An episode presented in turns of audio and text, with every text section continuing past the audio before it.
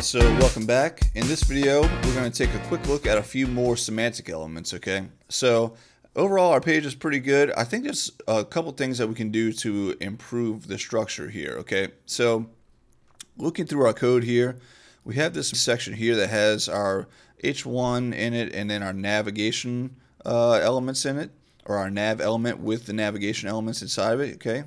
And then uh, right here is where, like, the main content of the page lives, right? Starting at this first H2 here.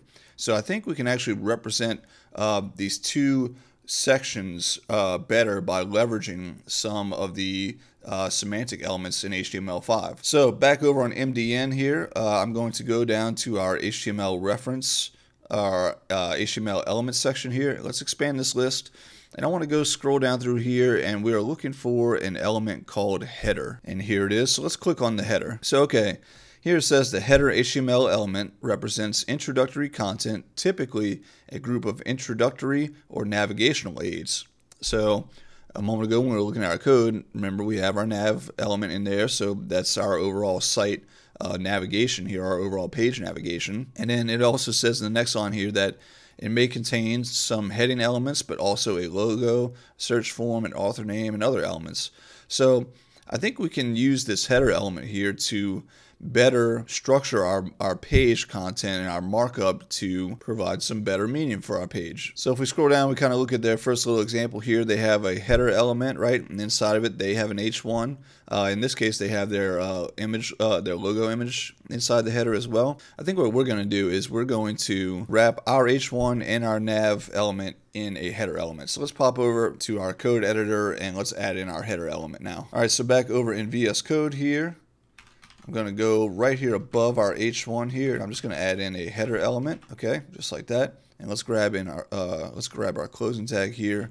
We'll cut that, and then we'll put it just after our closing nav tag here. Now we need to fix our indentation here. Uh, let's grab from that closing header and let's tab everything over one. That should line everything up nicely, and indeed it does. And now we can maybe get rid of that space uh, if we want. You know, it's not overly complex in the markup here. It's pretty easy to see, you know, the H1 and the nav here. And if we were to look at our page in our browser here, we see no difference. We can inspect though now, and now we see that we have our whole header section. You see this big uh, blue section, that's our content for our header uh, it now contains, if we expand this here, it now contains our H1 in our nav element. All right, so now that we have that, a moment ago I said, uh, when we were looking at our markup, you know, I was saying that uh, the section that we just did here, the H1 in our nav, uh, that could be our header, and then below here, this is like the actual main content of the page. Well, as it would turn out, there is an element called main in HTML5. So let's go back over to MDN and let's go look at that uh, element now. Okay, so here's the main element. Let's click on it.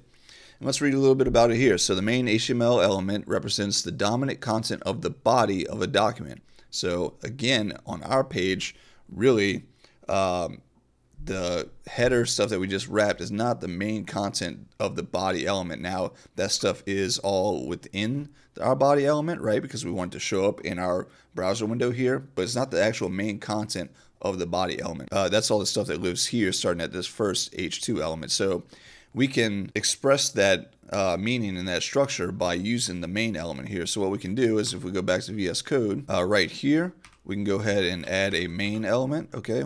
And again, we'll grab our uh, closing tag here. We'll cut that. We'll come down to uh, just above our closing uh, body uh, tag there. Okay, let's grab all this. We need to indent all of that over. Oops, didn't mean to go that far up. Uh, and then let's just tab this in to get some nice indentation there, okay? So now this should be nice and in line, and indeed it is. So okay, let's save that, and now let's go back to our page. Let's refresh. Again, nothing has changed, but now we've uh, got a, some more semantic markup in our document here. Okay, we're providing some better meaning, some better structure to it. I know I've been saying that a lot here, but it's really something uh, worth focusing on when you're creating uh, HTML pages. So now we can see we really have these two main sections of our page here. We have the header, with our main H1 and our navigational elements in it, and then this main element that has the actual main content of our document in it. So that's a couple more of the semantic elements in HTML5. Um, you know, if you find yourself with some time or you get curious, uh, and I, I suggest, you know, just kind of scrolling through this list and just seeing what's out there. You know, you don't have to go through the whole thing. Uh, you can obviously if you want to. You know, no, no, no one's going to stop you from doing that. But it's good to kind of look through here and just know what's available, even if you don't know really what it's for.